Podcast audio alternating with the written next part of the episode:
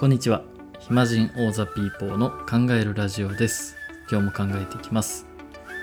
えー、早速お便りの紹介です。マンネリ化した日々を脱出する方法はありますか？なるへそ。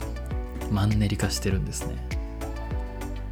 どうでもいいですけどマンネリって言葉のマンネリ感すごくないですか？マンネリって。マンネリ。マンネリ化した日々を脱出する方法。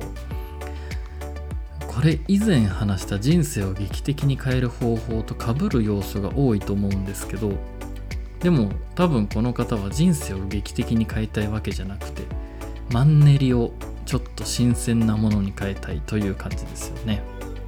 これはね僕も常に実践してるおすすめの方法があります。外国人のつもりでいつもの道を歩く。です。これね本当におすすめなんですよ、まあ、何言ってんのって感じかもしれませんけどマンネリな日々も新鮮な日々もね決めてるのは自分の気持ちなんですよ。会社がとか家族がとか学校がとかねいろんな言い訳はあるとは思うんですけどそんなことないですよ。自分の気持ちが全てです。気持ちを構成する要素として会社とか家族とかいろんな環境があるだけで結局決めてるのは自分ですからね。前ちょっと前の回でも紹介しましたけど「イッテ Q!」でみやぞんが言ってた。自分の機嫌は自分で取る。本当に名言だと思うんですよね。自分の機嫌は自分で取るんですよ。マンネリ化の正体はね同じ刺激の繰り返しです。脳は新しい刺激が好きですから同じ情報をインプットされ続けるとねもうこの情報飽きたから他のことしてよってなっちゃうんですね。これがマンネリ化です。でもね学校とか会社ありますから毎日同じ道歩かなきゃいけないじゃないですか。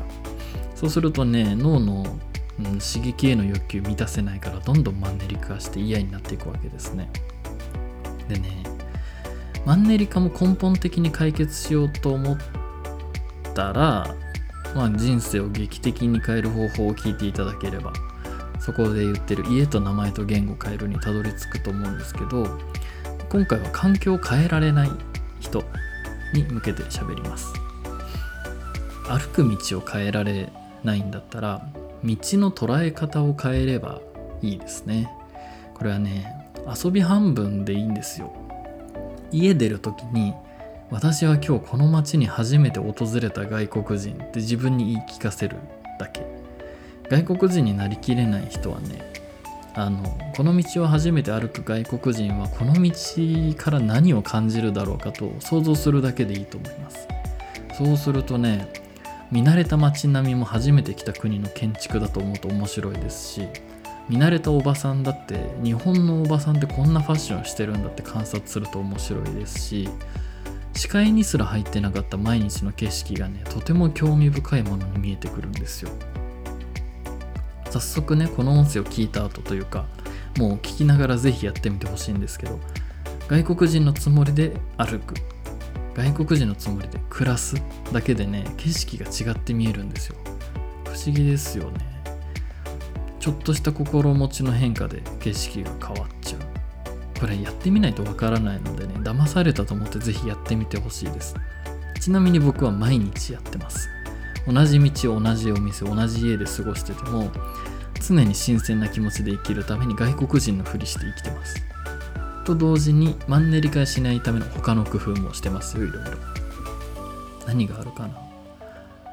例えばあの僕は家で仕事ができない仕事というか作業ができないタイプなんでお店カフェとかでねやるんですけどその作業用のカフェは3軒ぐらいをローテーションしてますし家に関してはね2年に1回は必ず引っ越してますね。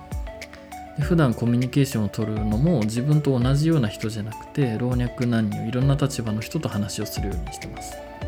工夫すればね結構日々を新鮮な気持ちで生きることってできますよ。逆にそういう工夫をせずにマンネリ化だって嘆いてるのは自分のせいですからね。変えられますから。工夫していきましょう。